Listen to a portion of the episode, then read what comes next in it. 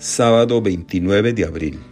Santa Catalina de Siena, Virgen y Doctora de la Iglesia. Evangelio según San Juan, capítulo 6, versículos del 60 al 69. En aquel tiempo, muchos discípulos de Jesús dijeron al oír sus palabras, Este modo de hablar es intolerable. ¿Quién puede admitir eso? Dándose cuenta Jesús de que sus discípulos murmuraban, les dijo, ¿esto los escandaliza? ¿Qué sería si vieran al Hijo del Hombre subir a donde estaba antes? El Espíritu es quien da la vida, la carne para nada aprovecha. Las palabras que les he dicho son espíritu y vida. Y a pesar de esto, algunos de ustedes no creen. En efecto, Jesús sabía desde el principio quiénes no creían y quién lo habría de traicionar. Después añadió, por eso les he dicho que nadie puede venir a mí si el Padre no se lo concede. Desde entonces muchos de sus discípulos se echaron para atrás y ya no querían andar con él. Entonces Jesús les dijo a los doce, ¿también ustedes quieren dejarme? Simón le respondió, Señor, ¿a quién iremos?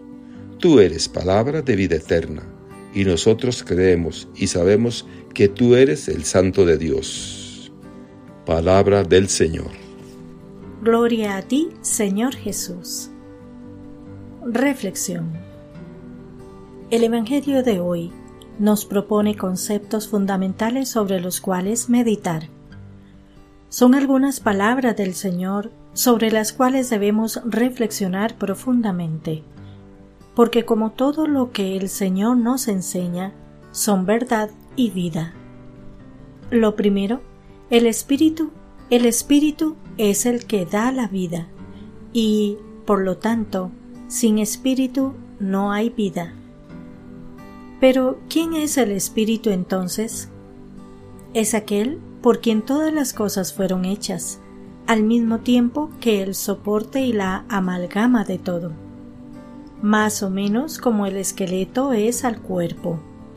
Decimos más o menos porque no podemos reducirlo a nada que nos imaginemos, puesto que se trata en realidad del mismísimo Dios, al que no podemos llegar a abarcar, describir ni delimitar.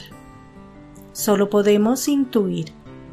Por eso el Señor nos habla con parábolas, para aproximarnos a conceptos que de otro modo serían inabarcables. La carne no sirve para nada. Hace referencia a algo sobre lo cual no debemos andar tan preocupados, porque es efímero como todo lo que es de este mundo. Y esto, en este momento, me parece fundamental.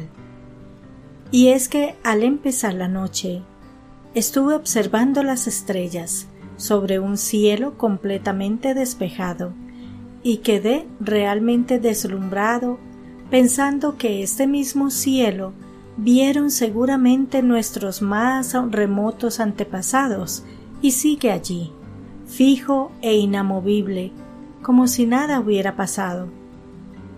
Bien, ahora sabemos que todo está en realidad en movimiento y a velocidades de vértigo, pero las distancias y los períodos son tan largos que desde el punto de vista del observador resulta como si todo estuviera estático o se moviera como un gran telón de fondo, todo junto y poco a poco.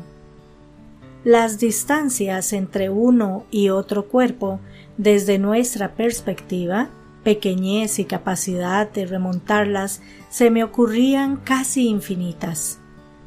Y sin embargo, parodiando las palabras que el Señor nos revela hoy, podríamos decir que no son nada. Todo es temporal y se desvanece con la muerte, menos el espíritu, que es el que da la vida. Es el espíritu el inmortal es, por tanto, el espíritu el que debemos cuidar. Espíritu, vida y carne son tres conceptos que debemos distinguir. podríamos decir que la carne es la forma temporal que toma la vida insuflada por el espíritu. El espíritu vive temporalmente en la carne, pero un día sale de ella. Esta se descompone y con el tiempo se desvanece por completo. ¿Qué ocurre entonces con el espíritu y la vida?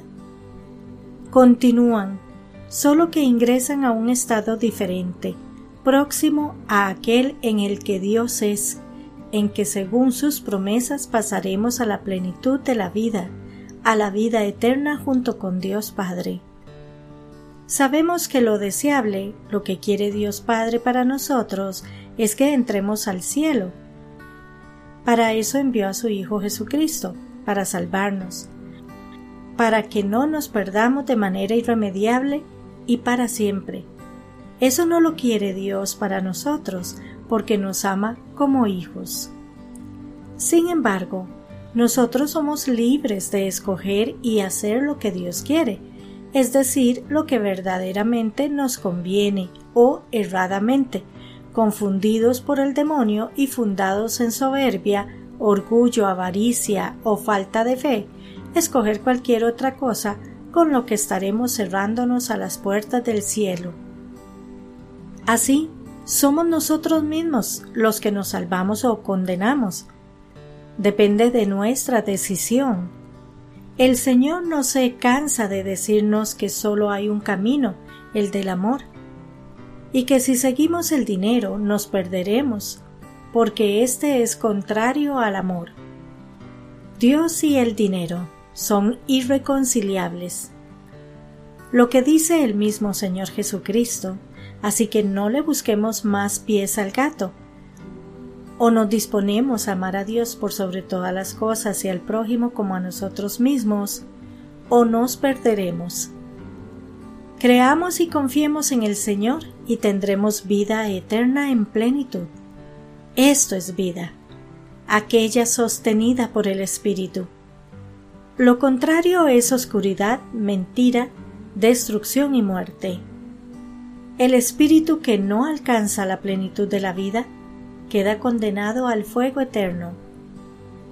Finalmente, reparemos en que sólo podremos ir a Dios por el camino a la vida eterna, si Dios nos concede esta gracia. Por lo tanto, debemos pedirla siempre en nuestras oraciones. La oración es fundamental si queremos alcanzar esta gracia. Hay que pedirla con fe. Solo Él puede atraernos a la vida plena que nos ha sido prometida. Que Dios les bendiga y les proteja.